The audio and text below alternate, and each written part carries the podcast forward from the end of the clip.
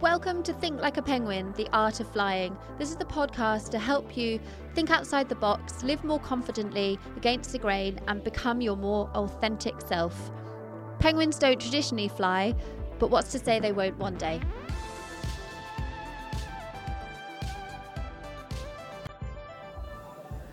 Welcome back, everybody. I've got a very exciting guest who is currently sat on the floor with my cat. We are at home, and apologies in advance for any dog noises, door banging, cars going past. It's just going to be an authentic from home experience. Emma Pass, thank you so much for coming into my bum, humble abode. Um, you are an extraordinary person. You've accomplished a huge amount in the sporting world and I'm going to let you introduce yourself and explain why you think I might have asked you to be on the podcast. Liv, thank you very much. First of all, I can confirm I am on the floor. I think um, there's something really Both authentic about being barefoot and making yourself comfy. Yeah. If you can sit on the floor at someone's house, it means you've connected with them. So I love that. Um, yeah, my name's Emma Pass. I am um, English, born and bred, and, and still at heart. And uh, I, I guess we've connected through a number of reasons, which I think we'll get into a little bit later. Um, I've had a very interesting journey through life, um, all great and very grateful for. But um, started off, um, you know, the university years playing sport. Um, I was a firefighter. I played professional sport, which brought me out here, and then that life as a professional athlete, um, I retired from, and, and really trying to find my way in in the what next of world, having something meaningful, um, struggling with the day to day challenges that everybody carries but nobody shows. I think, um, and really just wanting to, um, I guess, try and navigate and have an authentic,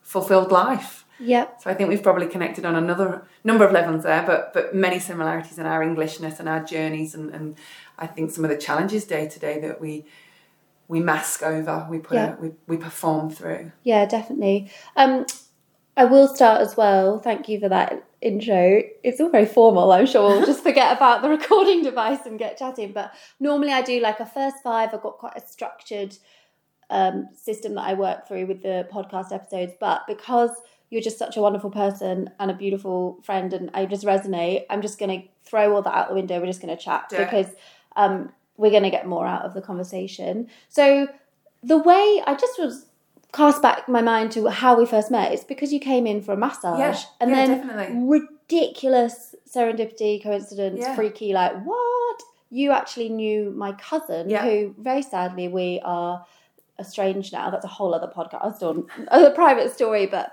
we don't have anything in contact. But because of your accent and because you're tall, and I was like, oh, I wonder if you played basketball. Maybe Yeah. you told me my cousin was, maybe still is, a referee, and Yeah. you knew her, which is so crazy on the other side of the planet. But um, yeah, tell me a little bit about your basketball experience, your playing experience, because you went as high as you can go, which is Yeah, Epic. probably not quite, but but yeah. oh, you would um, say that because you're humble and Well, it's, I think it's a trait, isn't it? Kind Yeah, of. It's yeah, yeah. definitely a trait Always to, to be awkwardly uncomfortable with it all. Um, it was super accidental. So I was the kid at school that was like I was the sporty kid. You, Yeah. you know, did everything. Yeah, yeah. Um, couldn't sit still, but could sit still if someone said sit still or you won't play whatever at lunchtime. yeah, Um, and then secondary school did everything, and um, there was a basketball club. Uh, case in point, like you know what it's like secondary school in the UK. Basketball. It's one of those lunchtime clubs that you're like, Yeah. oh, I'll have a go at. Um, I was terrible. we didn't do it because our school was a bit too posh, so we were netball. Well, so um, yeah, basketball wasn't even played. I think basketball was a bit left field as well at the time. It's not like it was like super mainstream, but um, we I, I went down to basketball club and actually, full disclosure, I went because I fancied um, a boy called Gary Bamford, and he went to basketball club. And I was Gary, if you're listening to this episode, Well- you're too late, mate. We'll circle back to that point in a minute. Um, I was awful. I was really, really bad. Um, but I really loved it. So I kept going, kept going. Gary never spoke to me, but accidentally just kind of kept going. And oh, you should join this team and this team. And You can't have been that bad if people were offering team spots and you know what it's like. If you're sporty, you can adapt. Yeah, so I was guess. that. But it was more like effort rather than finesse. Yeah, and kind of worked my way up to a couple of you know local club and oh there's some trials you should go to and out of nowhere, kind of got plucked to play um, in Nottingham, which was quite a big basketball place. And then from that, it was England trials, and I actually didn't make my first lot of England trials. And the coach said to me, like, I was super raw, and the coach said to me, I can't, I can't quite remember, um, but something along the lines of, you know, you won't play for your country, just not good enough. And I don't think I was even that bothered, but I was just really, really annoyed that he would say that to someone. Yeah. And I think I was about 16, so I thought I was Do you feel like not. they say that knowing that it's going to either crush you or make you? Because I've had that so. in the past where people have sort of in yeah insinuate that I'm not quite made of it, and then later on I'm like, you know, you said, and they're like, yeah, yeah, I said that knowing full well that that Yeah. would spur you on. So I think there's definitely an element of that, and me being me was just just a bit stubborn. So Yeah, yeah. I kind of went Yeah. full on. And then I guess before I realised it at 18, I was playing for the senior um, England team and the senior Great Britain team, and it it kind of it's really funny. I reflect now, and I kind of think I don't even know how I made those choices to go and play in different Mm. places. So I I played for England and Great Britain and, and some big events and and then I um, I went to university and had a scholarship at Loughborough Uni, which is which is pretty good sports uni for all our Australian fans. It's kind of like the AIS but a yes, university. I almost went there actually um, to do exercise sports science. yeah, that's what I did. And then two weeks before I was supposed to do that, I had a place and everything. I Yeah. got the grades. I freaked out and I changed and did an art degree. yeah, And then I ended up playing rugby at uni, yeah. um, at UWIC, which UWIC Yes. was a massive basketball. You might know Steph Collins. I know She's- Steph. Yeah, Yeah, so Steph. oh, so weird. So we're talking about a whole other country on the other side of the world, Yes. but our lives already had Super kind parallel. of weirdly paralleled Yeah. then. Um, Steph was a great mate of mine at, at Yeah. uni, but I ended up playing rugby for UWIC and playing at Twickenham and, and almost getting into the, the sevens Olympic kind of trials halfway. Yeah, pathway um, purely because also back to swing back to your first um, point i fancied the coach that was the only reason i started playing isn't rugby because so of a what the things we do. yeah i put my body through hell Yeah. for five years like getting tackled It's- ice baths in pain always injured it's so mad. yeah Um, and yeah, similarly to you, that, that university life, sport really consumed it. Um, Yeah. And without realizing it now, without realizing then, you know, just the lifestyle and the pressures and the things you're supposed to do at uni. I, I'm not a, a drinker. yeah you and me Um, both I, you know, I might have a glass of bubbles to celebrate something here and there, but I'm, I'm, I would never go to the pub for a drink. I go to the pub for a water or a cup of tea. But Yeah. um, and, and uni was great, I thought, and then. But also now I reflect and I'm like, oh, I'm not really sure how much I did love uni, or the elements of it. But I suspect you were probably extremely busy. You had a degree, but also if if your basketball playing was anything like my rugby Yeah. playing, that almost was a secondary degree on its own, like a, a secondary commitment. Yeah. I remember the coach for bar, uh, sorry rugby saying, "Girls, you're here to play rugby and represent the university. Your degree comes second. Yeah. You're expected to train 22 hours a week, and then we have two games. If you have a problem with that, don't be in the squad." And it's like. Oh Wow, shit! yeah. Okay, there is no partying. There's no. I mean, many of the players had Yeah. a lot of time for everything. I don't know how they studied, but um, yeah, I, I suspect. I don't know for you. Was it like a whirlwind? By the time you finish, you're like, oh my god, that's wow, that's gone so fast. So so structured, so busy, Yeah. so full on. So I had university, so I was playing for Loughborough, but I was on a scholarship as well, and then I was also playing National League for Nottingham as well. Wow. So we were training, you know, yeah, two, three times a day. But Yeah. but I, I loved uni, but I came out of it like, what am what am I what am I going to do? So I joined the fire brigade because it allowed me to play basketball. Um, Yeah. You know, four days on, four days off, and I because I'm assuming here that basketball as a professional didn't exist, or you got maybe like a, a little token you just pay. got looked after. You know, Yeah. whatever you paid out. free so- socks and a yeah. bit of kit So much and a meal. kit. Um, but we but we travelled a lot with England and stuff, so you you know there was almost no time for anything else. So yeah, joined the fire brigade, and I never even dreamt of playing professional sport. And then one day I got a I'd been abroad to play in an international tournament somewhere as we went regularly, and I got a phone call from. Um, a, a coach here in Perth saying we um, somebody saw you play. We'd like you to come out here and play, and I was like, "Oh, but what do you mean? I, What's I that can't look afford like? that." Yeah, and were like, yeah. "No, this is professional. We'll play. We'll pay for you. said, um, "Put me in touch with your agent," and I was like, "Okay, yeah, sure." And you're I like, I don't have an agent. What Google. does that mean? What does an agent mean? Yeah, Wow. estate agent. Yeah, my So- goodness. Spoke Had- with so did you have any concept that there was professional opportunities outside of America? I assume that's that's you can play professionally in America. I even I know that, but is that It's just not something I ever really thought about or thought I wanted. yeah? and I just kind of, I, I like so many things that I feel like I've paths I've gone down. I just kind of ended up doing it. Oh my god, Um, M. I can totally know, relate. Like It's not that I didn't choose actively, didn't choose. I, I chose to, but I feel like it was more I just didn't choose not to. yeah, Um, and I got an agent, and I played here in Australia, and then I played all over Europe, and I basically went Australia, Europe, Australia, Europe, Australia, Europe for about eight or nine years, wow. and then I was while still playing for England and Great Britain, and then I and then I So realised I was as a lifestyle, that's obviously not that common, and I'm sure No, that there's so. anyone that's listening would be like quite interested. I am. I've Yeah. never been a professional, but what does that feel like? What does the is it? Do you do you love the kind of routine? Do you love the extreme change, the constant travel? Do you do you thrive off that? How, Give me a sense of what So that I feels did, like. and I loved it. Yeah. I don't now, which is why I I'm reflecting on on some of the choices I made, or, or some of the so you're so you're in a bubble. You're so caught up in a bubble, but you are so focused. You are focused day to day. So every day, what time's training? What are we doing at training? The game is on. The game is in six days' time. So what are we doing? Game on five days out, four days out, three days Yeah. out, and it's so. I, I do thrive on the regiment. Yeah. Oh, I, I, I did and I loved it. And everything is task or goal oriented. Yeah. So you don't realise it, but every day you're, I've got to achieve this today, I've got to do this, I've got to score this many points Mm-hmm. in practice, I've got to lift this amount of weight. So it's very, very structured. There's a purpose to everything, isn't there? Because I thing. struggle, and I'm sure we'll get into this more now, but I struggle so much with post recovery. So, my life when I was through school, really dictatory, kind of Yeah. old school Victor- Victorian style. Yeah.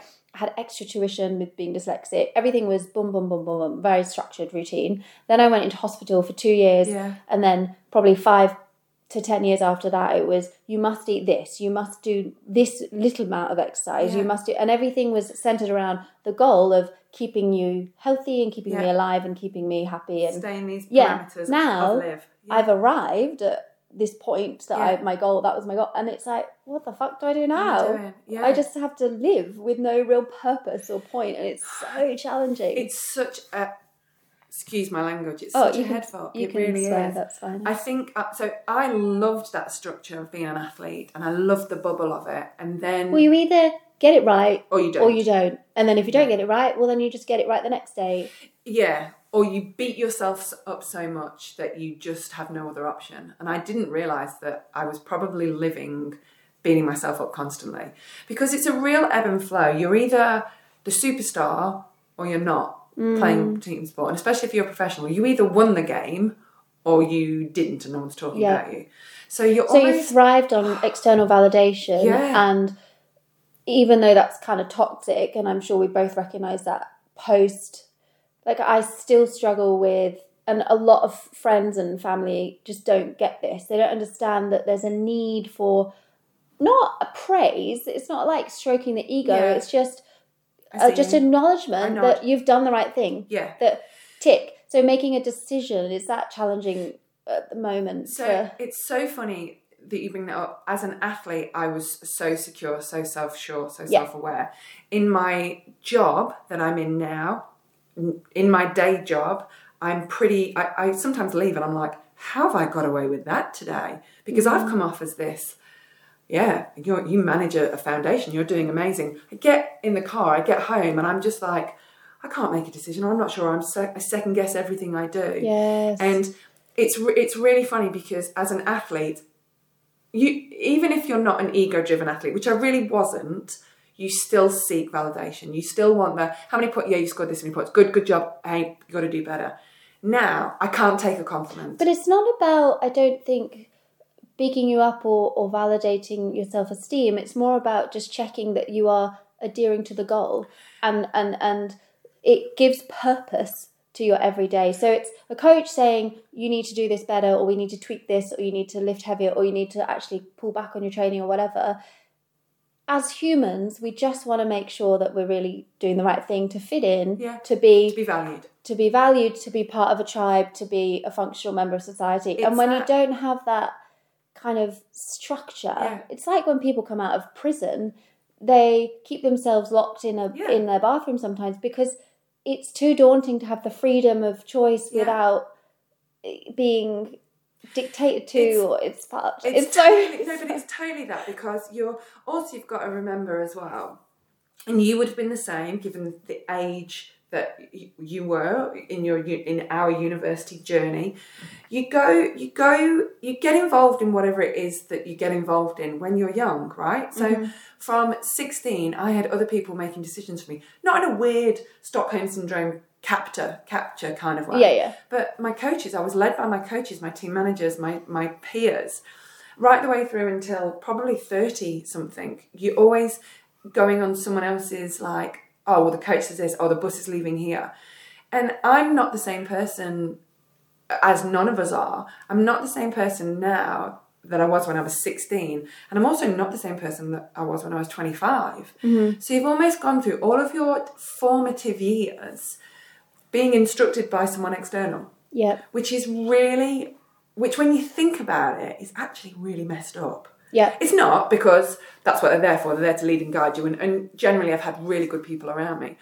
But when you then step into a world that is you and about yours, you kind of go, "Shall I? Should I go here now? Oh, wait, I've got no one to say. Yeah, you should go here now. Yeah. I've got to just trust." And I'm almost. Em, you're the first adult who I've heard say that who is echoing exactly. I'm just gonna full disclosure here. I had a therapy session this morning, and I said this, the same things. I said I just wish there was a handbook for how to live life Yeah. because I don't trust in my own decision making because how do I know that it's the right one because someone isn't telling me yeah you're doing the right job or it's like I I wonder how many other people struggle with this because we're very highly functional people like we're successful in our own Highly right we yeah. when we can apply ourselves we Yeah. know that we can get shit done it's just how do we break away from that trusting in our own decision that it's the right one to make I, I, I don't know the I wish, answer. I wish I knew the No, and I don't. And I've actually recently um, started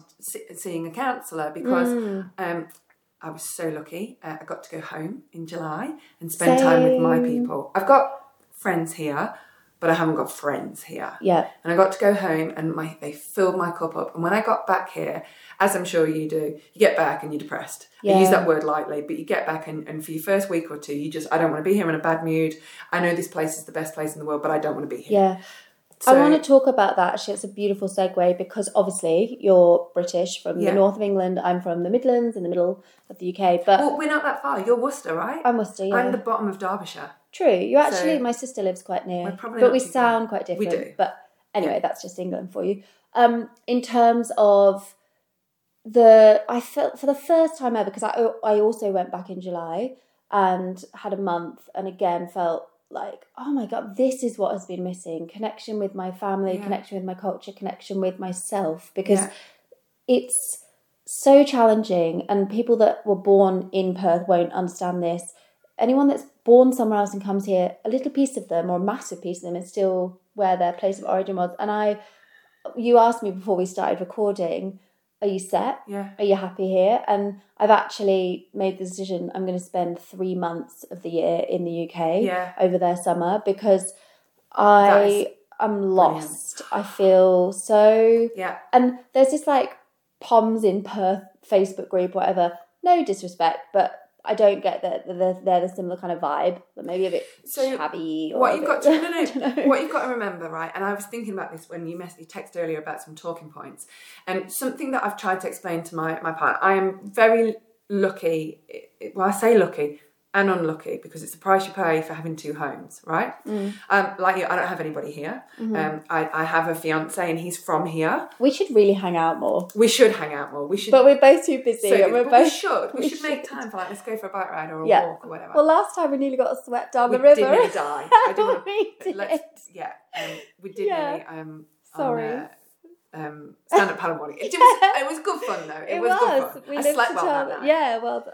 Um, so my fiance is from here. His family here, born Oh my gosh! Did I know this? No, but I also haven't really told No, many people. It's congratulations. Thank you. It was about two years ago, and I'm a bit. Okay, just, you know. COVID happened, and I'm also. and you guys have been together like over ten years Yeah, or something. just- Bless you, Ozzy. Bless you, Ozzy. Um, I love him to death, but if he can't confirm that if the need be that I have to go home and want to go home, then he'll come with me. Then it's not going to work. And Mm. that doesn't mean that like we're not enjoying our life together, but the way I the, the I, I constantly I love it here, but I also don't hate where I'm from in England. And I came here for an opportunity to play, and I ended up staying. But I love home, and I've got um, I have friends here. And you still call England home over this? I call both of them home. yeah, And I'm always going to want to be where I'm not, right? true. That's exha- that's the exhausting battle. Yeah. But the one thing I will never have here, and that's okay because I'm grateful for everything I have. I will never have those groups of friends that everyone's got. You and I will never have school our schoolmates No. here. We will never have our uni mates here. Yeah. We'll never have our family cousin mates here. Yeah. Because we'll never have that here. We'll never have, and I hope your parents are still alive. I think they are. Yeah. but yeah, yeah, Um, yeah. I'll never have my mum just down the road when I'm Never. desperate for a hug. Um, Never. yeah, I'll never have the little we'll have subtle nuances of culture as Yeah. well, which you can kind of thrive off. I listen to a lot of English podcasts and I listen to English radio, and just like hearing the banter and the Yeah. jokes, and it, it just feels like a little slice of home. It but does, yeah, yeah. I'll never have. It's- You're right. and it's, a It's tricky one because I, I've got I've got I've got a couple of so I had this moment, um, and the reason I'm sort of seeing a cancer is because I get up every day. I'm still motivated. I'm really happy, but also another part of me is completely lost, and I realise I've been performing for the last five or six years because Mm. well, I'm a high performer, so people will expect me to function and do this, so I just Yeah. perform. So, but what I've realised is I'm searching for something here that I'm never going to find. Uh, people here are lovely, and I'm not. People here really are lovely, but I've also find it really isolating here in terms of clickiness. I'm sure it's probably the same back home. It's just I've got friend groups at home. But because I came here and you came here at a certain age, there's a certain group of people that don't want any, any new friends. They don't want you to come into their group. Yep. And I've found But also, you can't. You can't. It's not a, com- a competition, but you can't slide in to a group social connection when they've known each other for twenty years. Do you remember when? No, I don't, and I'm never going to remember yeah, when. yeah. You know? It's very. It is. It's very confronting and challenging. Yeah. And yeah, I um. Haven't, I guess haven't really thought of it like that. But I. I jokingly um. Which is not a joke at all. It, it breaks my heart. But I think about if I was to get married here, Yeah. then my kind of social side, like if we were to conventional church and pews on Yeah. either side, I would probably fill the front row. And my partner would fill the whole of the rest of the church. Not that we'd have any church, I'm not religious, but like, who would I have? We're having that exact conversation now. yeah. First of all, I'm not really fussed about a wedding because it's not No. my, you know, it's not. Yeah. It's not, But the thought of it, and I'm like, oh, we could have this and this, and I'm like, I don't, I'm not going to have anybody. Like, it's cool. I'm not. Yeah. I'm not upset about it. But the reality is, why? Because of my family, mum and dad might be able to come, yeah. but my friends, and then okay, we'll get married in the UK. Cool. So who, who of your family are coming? Like, they're all the little things that you have to sacrifice and realize that there'll be some elements that you will. Um, do you know what? I was just starting to watch the film The Holiday because it's nearly Christmas. I love oh, that film, yeah. The Holiday. Yeah. And there's a little bit of it where um, Kate Winslet says something like the realization that you will never be completely whole. There'll always be a little bit of you that's broken. Yeah. And you, and the way I look at it is, wherever I am now, even if Grant and I broke up and I went back home, there'll always be a little bit that's broken that I miss from here, or vice versa. I, I spoke about this with my therapist in that um, there's an element of almost having to accept that you're never going to be completely content because it's not that there's two I don't think I've got bipolar disorder or like personality disorder whatever I don't think there's two versions of me Yeah, inside of myself super happy functioning, but also yeah really. but it's there's always Yeah. there's a part of me that kind of wants the other option or would like it a bit different or Yeah. I make a decision it's like yeah but I don't 100% always want that decision all the time there's there's 40% of the time where I want the absolute opposite decision like I want to be here but I want to be there as well and it's it's settling with the I really envy people that can make a decision and be confident and just know that that's what and I think that stems and comes back to reality oh sorry identity yeah. and we probably are still trying to figure out our identity. Are, yeah. I, I, I put my hand up. I don't really know who I am, and I've been very much like you said, doing what I think people do in life. Yeah. So- So people doing what you think people expect you to do. a bit of both. Yeah. So I I do what I think people expect from me, but also I I feel a bit embarrassed to admit to this, and I've never told anyone. But I wrote a list when I first arrived in Australia of what I perceive success looked like. yeah. One, self publishing your own book. So I self published my own book. Two, buying a house. So I bought a house. It's Yeah. like I'm just doing these things because I'm trying to live a conventional life Yeah. that is, but I don't know if that's me. Like, I, it's so hard because I'm still finding out what on earth are we supposed to do Yeah. with our however many years we've got left. So something that I've I'm trying to get my head around. So I I when I finished playing, I went straight into the real world and Mm-hmm. I did what I thought the real world was supposed to do. Mm-hmm. Five or so years on now, I'm kind of going, hang on, I didn't really deal with the trauma of not being a That's when we met right? as well, Yeah, actually. Just as you were coming out Yeah. of your career, you were at this point of, oh my God. So I've been Emma Pass the athlete. I'm not Emma Pass the athlete anymore, but I also don't know how to not be. So I still exercise twice a day, mostly. Not I'm getting better with it because I just don't know how to turn it off or what else am I supposed to do? Yeah. I still perform well. I've had a board meeting this morning where I spoke to um, some very big bigwigs and I come out of it and I'm like, how the hell did I just orchestrate Yeah. that? Because it's the performer. But then I sit at home and there are times when, and there, there are definitely times where I sit at home, full disclosure, I don't have any any really negative thoughts about myself in, in, in a harmful way. But there's times where I sit at home and I'm almost embarrassed of the person I am because I don't know who I am or what I'm doing because I've had such a focus. No one ever no one ever talked to me about when this focus is over or where to go next. And I think it's it's and I, it's just so it's really hard because then you you question everything rather than trusting yourself and when you've had a purpose for so long so I was a firefighter and I was a professional athlete, right? They're two pretty exciting roles. So a bit of me is a bit like, mm, what next for the next how many years? Ugh, how boring. yeah. You know? I guess there's looking at, I mean, it's so cliche, but the purpose of life is to be happy or to give love or to spread or leave a legacy. I don't quite know how to answer that. And I guess that's however you feel in any given time you will you'll tweak the narrative to fit what you think best suits so you'll go oh my purpose this year is just about finding eternal happiness or my purpose is to feel fulfilled or my pur- like i don't think we have the understanding cognitive understanding of ourselves to be able to label what the purpose of a human life is so i think trying to trying to tick that box But- is almost setting ourselves up to failure But we are constantly trying to tick that box, right? yeah, because we're just trying to find contentment. Yeah. And and we're trying to understand our place in the world, which ah, for people who do that, like you and I, it is agonizing. I envy people that just get up and they're happy to go to work and then come home and watch the soaps and they're you know- genuinely content. So I've had I've had this chat with with um, with friends before, and also with with Grant. He gets very he, he's we're opposites, right? He's super chill, hang out, low key, easy breezy, whatever. We're on. So what are we doing next? We've got what, what's the next goal to achieve, right? And his family, my my family working class background, but my dad started his own welding business, so it's always been that achieved. Mum's a teacher. His family are beautiful, absolutely beautiful. The difference, however, is postcode syndrome.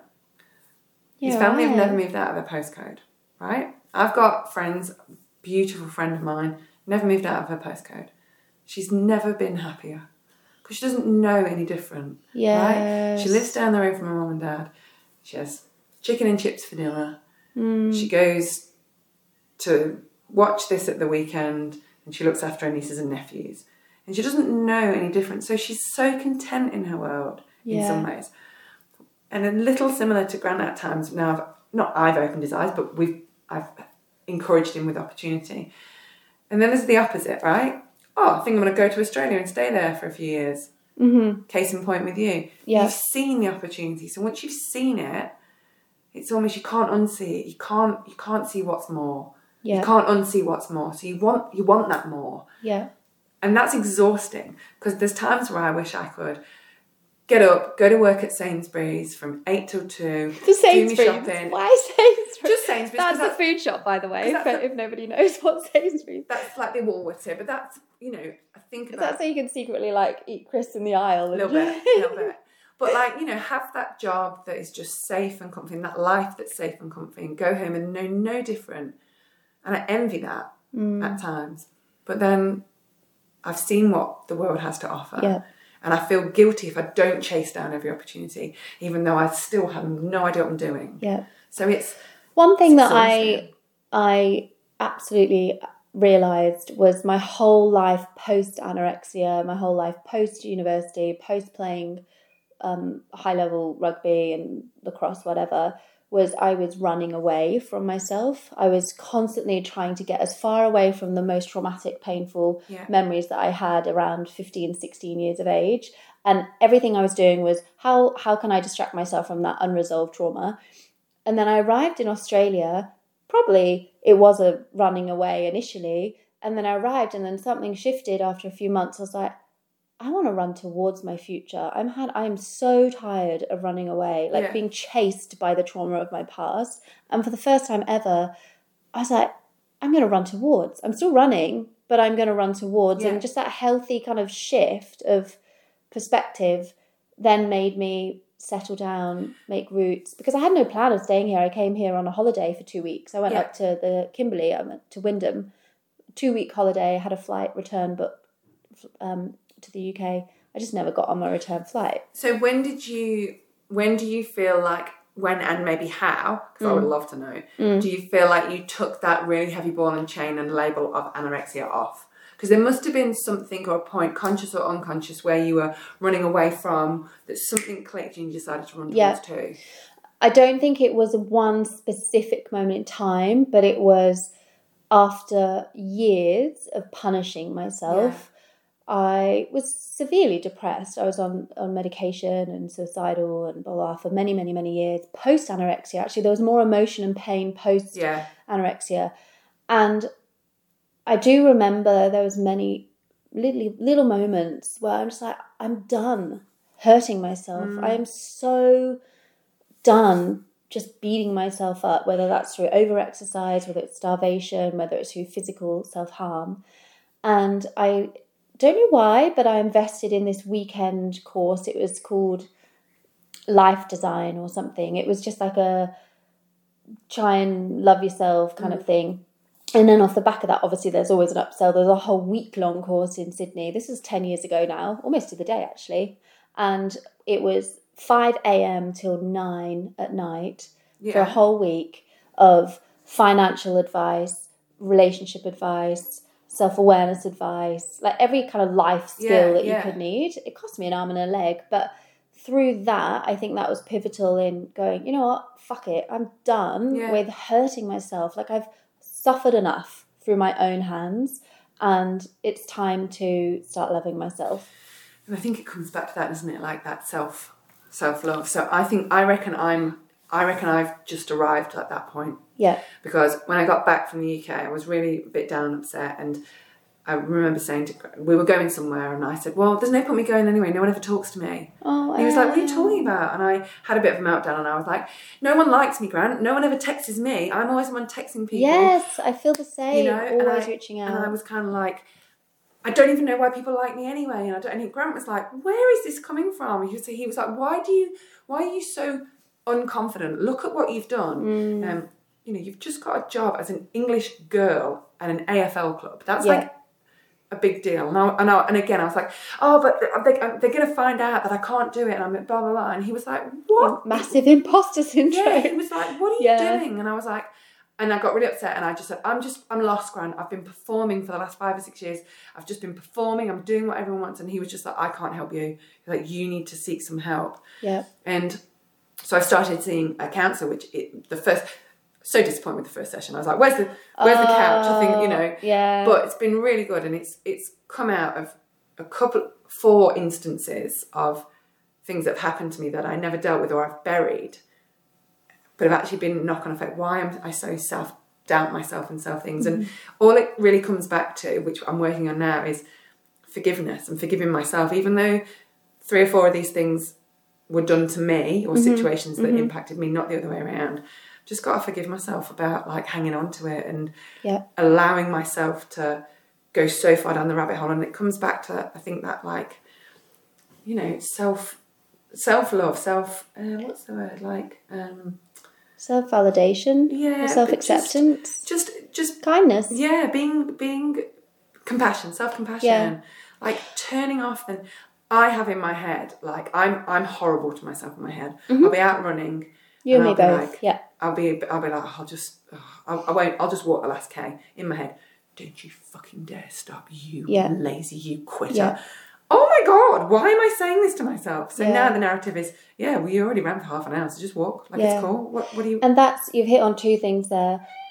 There is a reason why we are like that and we are so self berating and talk to ourselves so horribly is because that's how we as when we were in our formative years, how we were encouraged. So at school and at, um, not home with my parents, but my broader family, Yeah.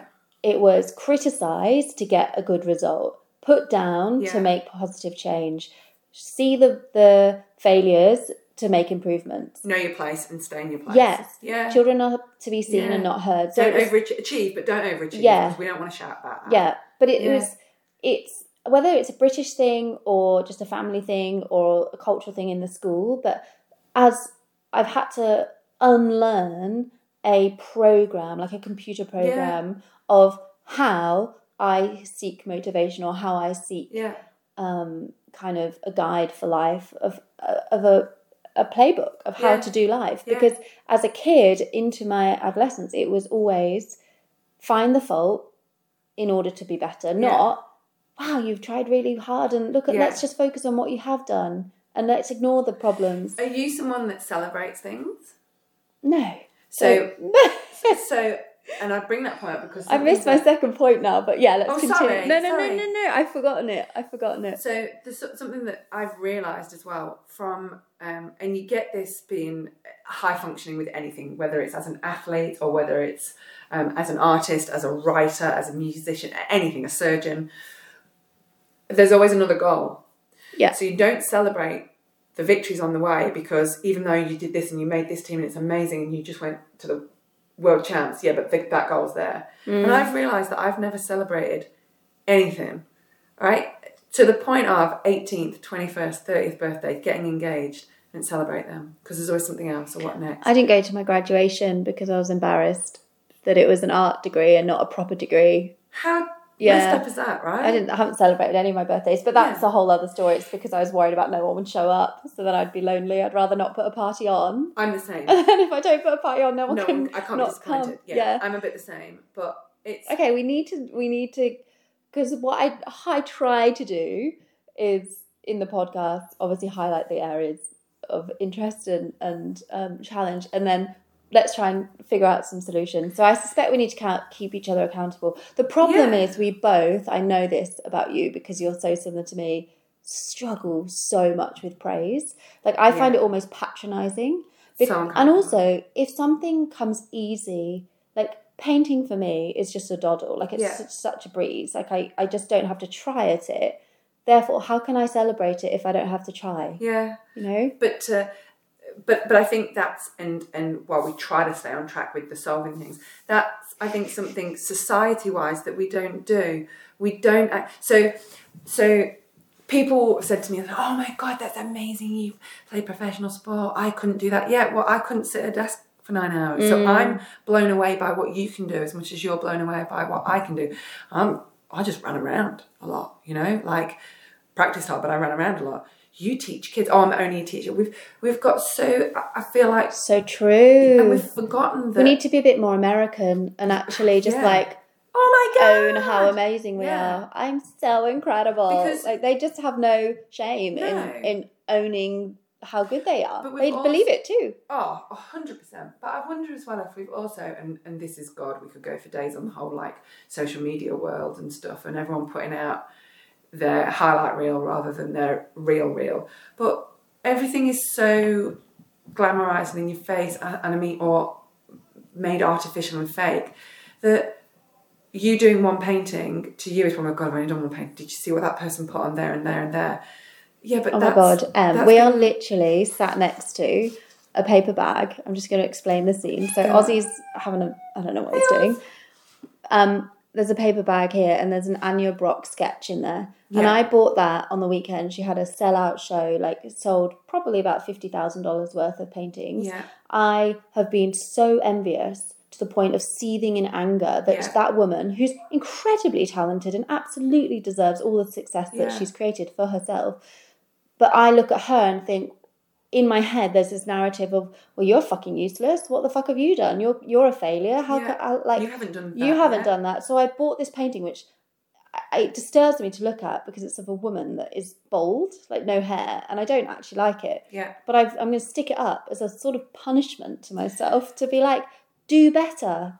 Use this as an example of you need to strive. So it's hard to know what's a positive kind of motivator and what's just like, Livy, give yourself a break, Okay, but do chill you out. know what you don't see, right? On um, Carrington Street, just oh, off of Canning. stop! I run past that most days, and I run past it, and I've been running past it for two years, and it's normally dark in the morning, and I'm a bit like, that looks a bit like some of Liv's stuff that I see in the physio or that I see somewhere else or whatever. oh, And then I'm like, that is not me fishing. That's for Liv.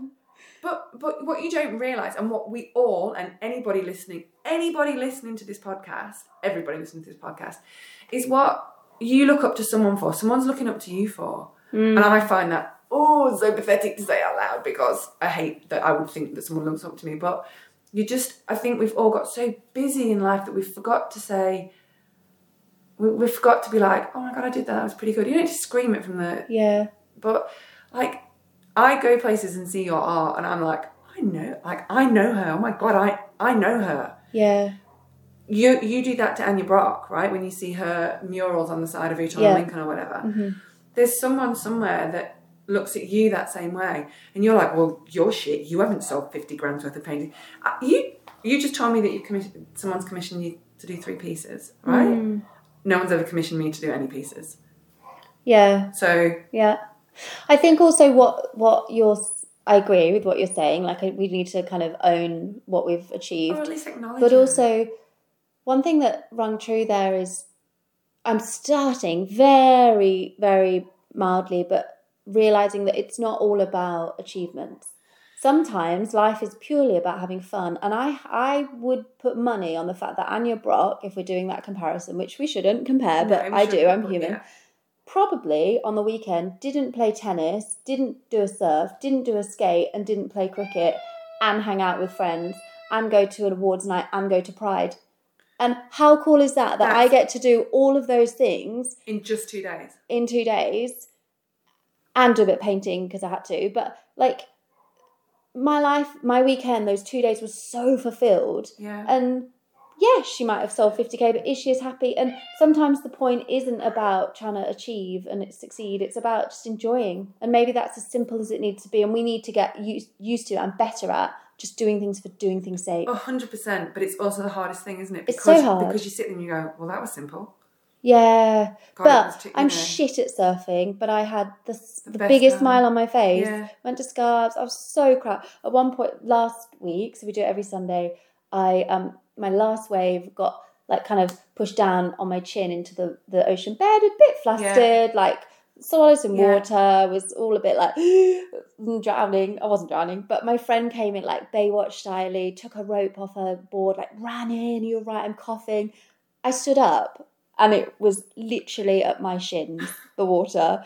But it was the funniest Yeah. moment, and we had a blast because I'm just, and that's what life I think is about. We forget that it, sh- it shouldn't always. Of course, we need to set goals to feel motivated and to feel accomplished, but sometimes it's about looking back on a week and going, without a goal, where are the five times that this week I've just had a smile on my face, or I've gifted love, or I've made Yeah. someone else smile, or I've like my cat is in absolute heaven right now, in love with you. I'm not. He's never reacted like this with anyone, and I will remember this and think how lovely that nothing. You know, we're doing a podcast, but the achievement here is that my cat's just so in heaven with you stroking him. But you know when you say like, you know, we should set goals, but maybe that's the goal. The goal is to like it sounds really wanky. It sounds really wanky, right? Mm. Oh, the goal should be happiness. Blah blah blah. Oh, sorry. Like, that's okay. I'm sorry. Did I stop? I'm sorry.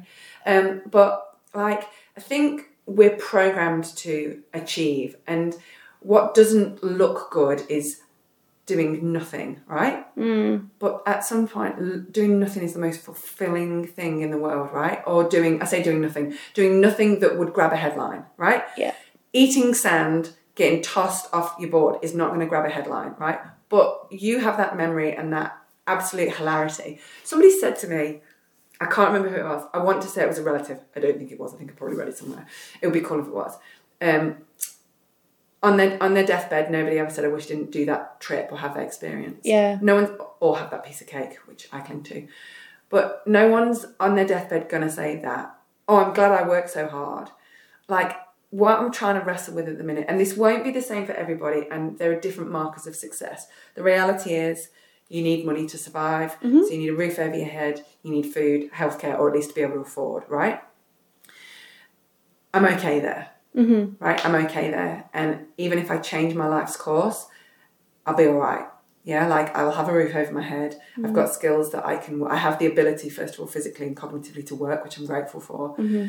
So if they're ticked off, why are we trying to just constantly chase the sun or step up on each other when you were just saying earlier, you know, a personal relationship of yours, work, workaholic, work, work, work, work, work.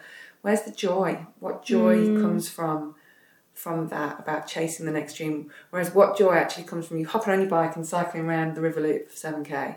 Yeah. So much joy.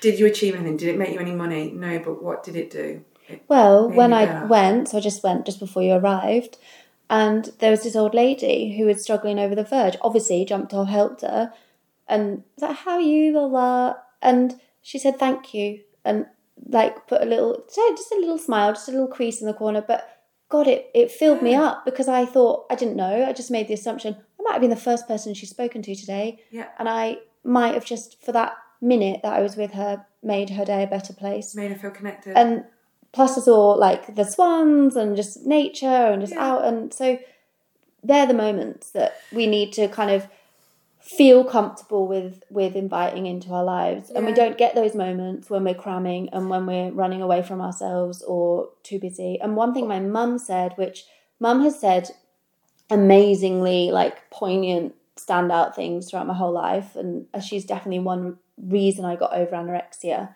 One thing she said in relation to that was imagine if you put all the determination, effort, struggle, commitment, dedication to beating yourself up and starving yourself. Imagine if you put all that energy, because it's there, it's in Yeah. you.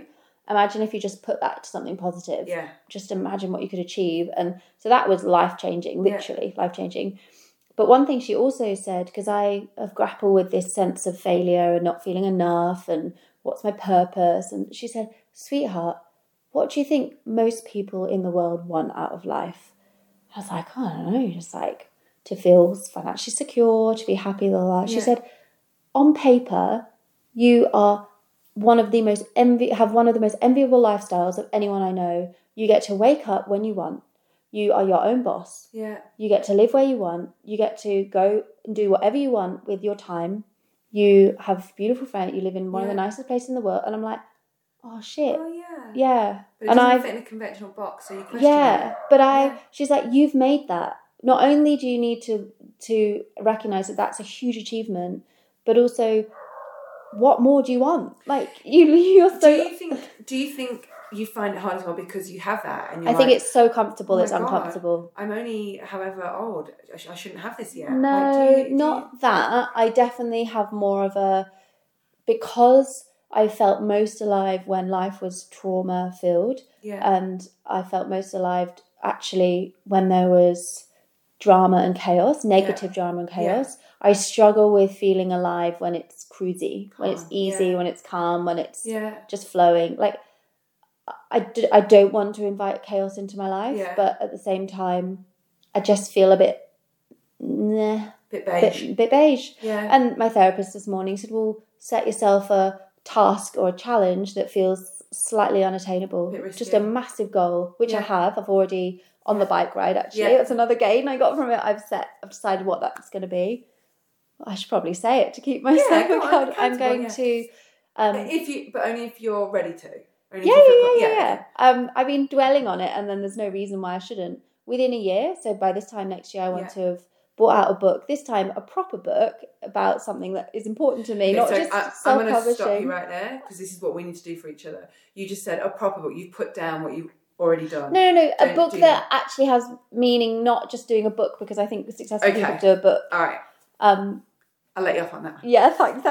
Um, this book is a book about what art therapy represents and about sharing your feelings and that you can use creative ways to express. And it's about explaining art therapy, but in a fun. Yeah. I haven't decided. Obviously, only half an hour Yeah, I ago. mean- Is but it's it's a book about how creativity is so important in our lives Yeah. and trying to inspire people. Maybe kids. Maybe it'll be a bit more of a color kind of coloring in picture book. Yeah. But um, yeah. So, do you think that's unattainable? I think the the creating the book super easy. Yeah. I've actually got two books already created Yeah. in my studio. It's the getting it into a bookshop. Yeah, it's the selling it. It's Yeah. the I hate the kind of promotional sales, computery. what hate all that. It's finding a publisher. It's getting Yeah. someone. That to me is the big challenge. Okay. So that's exciting because Yeah. it's going to be hard. And Yeah. if I achieve that, I can look back and go, "Oh shit, I actually did it." Do you also then have a mechanism in place that if you don't achieve it by that date, the, the bottom of the world's not going to fall out? Because that's the only Yeah, danger. because I'm used to self sabotaging. okay. right. because I used to, I Yeah. often do that as a way to yeah. Pull go- yourself back down. yeah, Yeah. Yeah. Yeah. God, oh my God, what's, it's ex- it's exhausting, isn't, isn't, it? I'm so Um, tired from life. So what? So something we spoke about a, a, a bit um, was our school life. How do you like? You said about spending three months of a year back there. Three Mm. months of the year. Is that something you like? You're ready to do, or like have you pinpointed it? Or is it is that like a non-negotiable, or do you think? Do you think if you do that, you can live here three months there, live So here? my Like, theory you- with that is that I need to be able to finance myself, yeah, and I don't have enough of a you know a safety net financially to every year. yeah, I could probably do it once, yeah, take three months out, but I've often in America, in um, Africa, various places around the world, I've worked and travelled at the Yeah. same time, Yeah. and it makes sense. I can do a month, the longest, Yeah. without working, but I did that in July, yeah, and that was I think over ten grand, and Yeah. that's just cost to be there, lost income on top of that. I haven't calculated; it'd be too depressing. So, two two months means that I can get the summer coaching jobs that I used to do. So I've already got in touch with the company. They're like, "Yeah, we'll have you back." So just run these kind of multi sports camps for kids during the school holidays. Then I've got my weekends free. Yeah. Then I can kind of just immerse myself and just kind of like So swim in the on culture of Yeah. what is the UK. yeah, So probably two months, see how it goes, and then Yeah. maybe the next year three months. And I think that's realistic in that it will it's enough. give me enough, but Yeah. also, yeah, maybe it won't fit and maybe it won't work. I met ages ago this lady who's an author, and she was just a friend of one of my relatives in the UK, and she does six and six. Now, Yeah. obviously, close your ears, I'll say, I've got a cat, so I can't just like dump him. Yeah. That sounds ridiculous. Yeah. But also, if I want a relationship, Yeah. it's a huge ask to Yeah. expect someone to kind of be okay with me just going Yeah. if they can come with fantastic but yeah it's it's again not conventional but then i'm i'm not a conventional kind of i just need it for my soul i need to feel i just need to feel like i'm yeah surrounding myself in englishness I find it as in, so I'm going home for Christmas. I was always going to go this year if I, if we could if we could travel, even though I went in July. And for me, at the minute as well, just while I'm trying to wrestle who I am and where I'm going, and whatever. But it's as much as I love living here, it's that belonging. When I'm there, I feel like I belong. When I'm back here, I feel great and I love it and I live here, but I don't. It's it's like you say, immersing in that culture. It's that belonging, and I wonder if that's just something.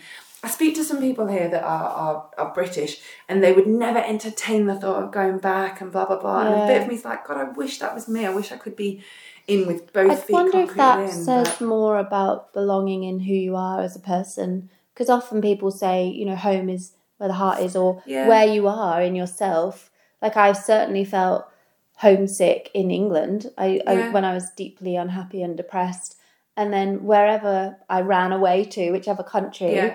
I would I would still feel the same because it was me. It's- so it yeah. might be Yeah. one piece of advice. I don't know who said this, but I try and resonate with and live by is don't make a decision, a huge life decision, when you know you're in a spot of turbulence Yeah. or when you're a little unsettled in where your head's at. So there's comfort in that in in that because I do feel lost at the moment and I do feel like "Oh, what's the point in my life? I need some challenge. Everything's a bit too easy and a bit too boring. Then I'm not in a good headspace Yeah. to go right. Do I want to live yeah. in the UK full time? I've so one of the reasons that we haven't and we haven't started planning a wedding. Well, one because we didn't tell anyone until July that we were um, engaged, but also because I've sort of said I just don't think it's fair. I don't think it's fair to plan this big thing commitment. You don't need to be married to be committed, obviously. But also, you But don't need like- to live. It's society that says you have to live together. I've got my mum's got family friends, and one lives in Brussels. They're a married couple, and after their wedding, he went back to live in Brussels. Or no, he he's in the UK. She's in Brussels. Yeah. They have ten year old twin daughters, yeah, and they have always lived in separate Yeah. countries, and they're happily a family, Yeah. happily married, and crazy. really weirdly conven- conventional for them. but it but- works. Yeah, but and I I often use that as, as a way to go. Well, it doesn't have to fit a box. If it works, it works. And why are we trying to mold it into? I mean, I'm I'm I date same sex people, which in itself is unconventional. Mm. So maybe it kind of frees me up to kind of approach things a bit less. Well, you know. I think as well, our journeys have been similar, as in they've not been linear. Yeah. Right? We've got to where we are now, not by doing that. I do this and this, and we've gone, we've gone up here, down there, across, which is really great for podcast because no one can see me moving my hands. Yeah, But imagine me just doing a big um, dance crazy dance move. dance, yeah, with Woo! So I think the whole I, see, I'm not frightened by change or frightened by not doing what everyone else does. It's just more I'm frightened that have I made the right decision? Am I this? Am I have I done that? Is that right? Mm. And I think a thing for me, which I don't think I have to worry about just yet, although maybe I will, is that reality of my parents are going to get old. I mean, my parents are seventy, mid seventies, Yeah, and I've always thought like, what's what happens when? And my parents are don't come back. What are you doing? You're an idiot. Not quite that harsh, but they're very. yeah, um, but You it, know, I have that like. with your hmm. parents and with Grant, if you if if you approach marriage is for life, and you look at five years, so I, I've known you five years, I've been here ten.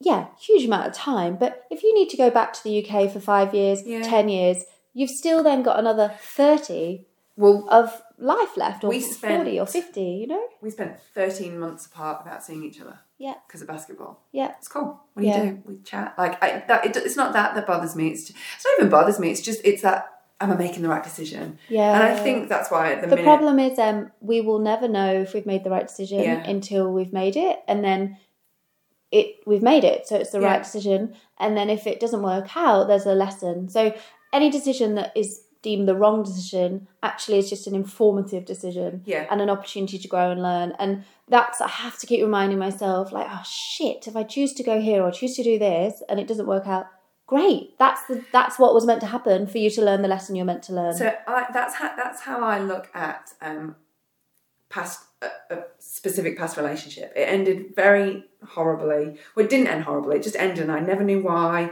And we had a house together, and he, I didn't get anything, any of my money back out of the house, and blah blah blah. And at the time, I was like, "Oh, why did I do that?" And now I'm like, "Cool, I'm glad that happened because I wouldn't be here. I wouldn't Yeah. be in this situation." Slightly extreme, but I'm not. I'm not always overly concerned with making the wrong decision. It's just, it's just. I think it's the trust and this and the backing myself, which, like, I know I'm not a bad person. and I'm not a horrible person. I know I've got friends. and I know people like me. But then I get caught up in that. Oh my god, why does anyone like me? Oh my god, am I doing the right decision? You got here, Em.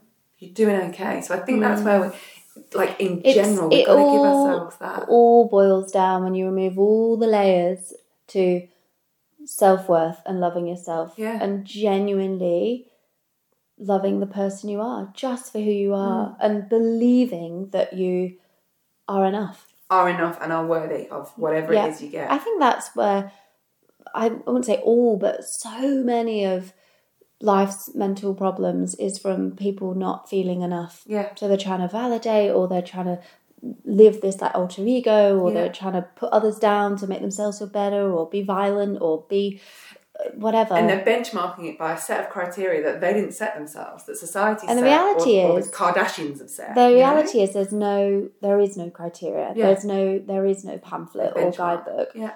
The reality is as long as you leave the world a better place and spread as much love as you can, well that's it. Do you? So I'm not going to have children. Mhm.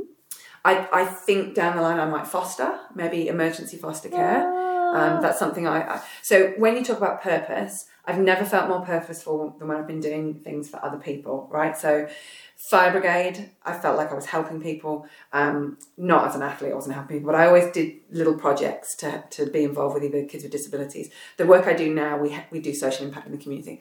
The last stupid thing I did um, this time last year was um, the Boston Half Ironman. My friend has leukemia, and I raised twenty grand. It was the best thing. I had a purpose. Yep. So for me, um, you know, we talk about legacy and leaving the world a better place. It's almost like I've got this ticking clock. How can I make place better? You know what I think could be absolutely monumental, and I've thought about this time and time again, and I'm sure there must be charities out there, but I just don't know. Is every single sporting inst- institution owes it to their athletes to prep them for the mental struggle that will come after Yeah. they retire. But the thing is, they they're no longer a commodity. They no longer can make money out of them. They no longer are value to the club. No. So, sorry, mate, you're on your own. That's your problem. You're a number. But what an incredible charity. So that Ben Cousins doesn't end up like Ben Cousins Yeah. because poor thing, you expect him to perform at the height of his like Yeah. ability with the mindset that he had, and then you expect to take all of that away from him. He's not going to be a different person. He's still going to have that need to achieve, need to be Yeah. exceptional, need to like excel. yeah. And where does he put all that? So this is one one of my biggest angers with myself, but not, but also not with myself because uh, again, it's a decision I made. When I retired, I was here. I wasn't in the UK. If I'd have been in the UK, I would have had access to so much more through England and GB basketball in terms of psychology and ending. And it's exactly that because you finish. They say you die twice as an athlete. Yeah. Once when you retire as the athlete, because that person dies, and yeah, then when yeah, you yeah. die, Yeah. and when I stopped playing, and, and I've always backed myself, so mum and dad were like, you're not going anywhere until you've got an education. So I knew I was employable, I knew I had skills. But I've seen players retire and literally drop off the face of the earth because they didn't even know how to use a washing machine. Yep. Because you get your bum wiped for you. Well, maybe this is it. I've got goosebumps as you're saying this because I feel there's an absolute need. There's thousands of people, probably every year, yeah. around the world that end a career, whether it's through choice, whether it's through an injury, whether it's they've just been dropped. And Or where do they go? Or don't get the career that they've just worked Yes. for four or five years yes, for. even worse. That's probably even more damaging. Yeah. Thinking you're going to get this, I'm going to get this, and it just doesn't happen. And Yeah. then you go, what do I do today? yeah, So maybe there's something there. Maybe that's our next one. I think that well, there's a need for it. A, like a safe space where people Yeah. could just vent about. I, I was listening to a podcast, and we'll finish on this. That there was this lady who lost her husband to brain cancer, and then she set up a sort of support group for people who also lost their partners to Yeah. cancer, and then just lost their partners. And it's kind of I can't remember the name of it, but just spread throughout Yeah. the world, hundreds of thousands of people just connect through a common kind of trauma or a Yeah. common problem and a problem halved is a, a problem shared is a problem halved so maybe maybe that's it we'll f- find time We will, we that'll be our purpose Okay, so while we're wrapping up, then we need to publicly put it out there that um, in January yeah we need to catch up. january we're Yeah. catching up. I'm heading home for Christmas, but I'm back. I'm back. i'm doing before. a self-love retreat in bali you have to Bali, so i'll be all zen and like i'll just throw kind of So i don't know When you're back, i'll rearrange your chakras after that. let's that catch up and let's um let's continue this because I think I think there's so many. We haven't even touched on the dyslexia. There's so oh much my we've not even. gosh maybe we on, need to so- do another episode Glad, gladly. maybe just a whole other podcast Can you come to mine uh, and we can have the sausage dogs feature in the background? Yeah. So we'll do that. And Ozzy's going to be sad to see you go. But thank you so, so much. Fascinating. I can't believe an, over an hour is gone, but you must dash because you're very busy. All good. Um, um, thanks, then. Legend. So good.